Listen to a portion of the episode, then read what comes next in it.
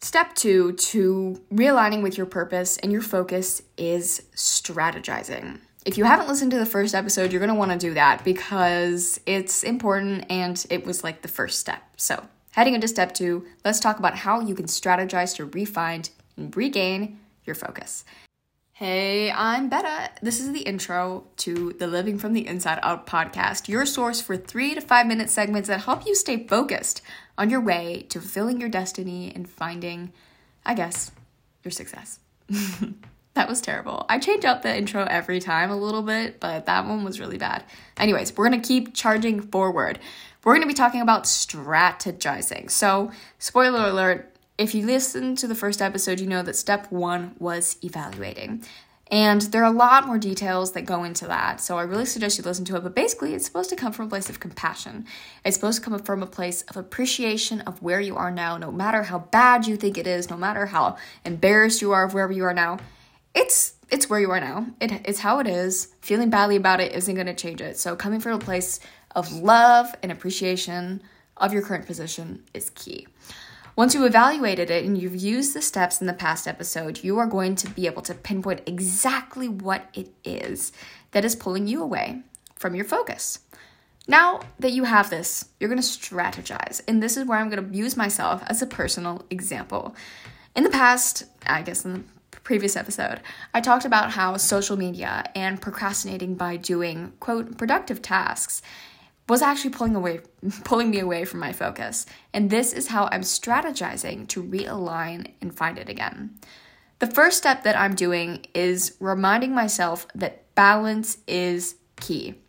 I talked about how I identified social media, particularly Instagram, as something that pulls away constantly at my focus and that I have a bad habit. I admit it, I appreciate it, of giving in whenever I have a difficult task in front of me. I am sure that I'm not the only one who automatically reaches for their phone. I just did, and I knocked a trash bag. who reaches for their phone when their brain senses a difficult task to give into a bit of a short term gratification instead of putting in the work and getting that delayed gratification that comes from actually doing what you're supposed to be doing, therefore working towards your goal. So once you have this thing, it's going to be different. I can guarantee that for most people, it's going to be some source of media because, hey, it's something that is a reality nowadays. You're going to move on and you're going to strategize what you're going to do, keeping in mind that balance is key. Remind yourself that whatever this is, whatever the distraction is, whatever this factor, this element that is pulling you away from being focused, whatever it is, your brain is giving into it because it's fun, because it's funner than whatever you're trying to do. So, harness that energy in two ways. Number one, ask yourself how you can make that task less fun. And number two, ask yourself how you can make the task that your brain is wanting to avoid because it's difficult. Ask yourself how you can make that a little bit more enjoyable. How can you make it easier?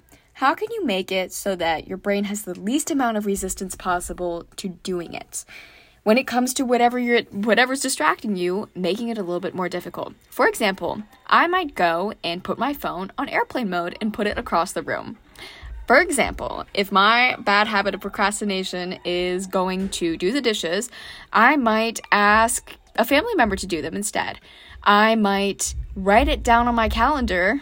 I mean, my calendar. I might, I might write it down on my to do list and tell myself that I can do it after the task. If my brain finds it so fun, it's going to want to use it as a reward. And therefore, I'm going to use that to my advantage. So, using these strategies, and like I said, I guess strategizing in a way that allows you to make whatever you're focusing on more enjoyable and make whatever's distracting you a little bit more difficult to give into, that is how you can really find a good balance and find a good stride. Because, as I always say, it's always about baby steps and it's always about making the process a little bit more enjoyable because our brains love doing what's easy. We have to respect that and we have we have to work with it.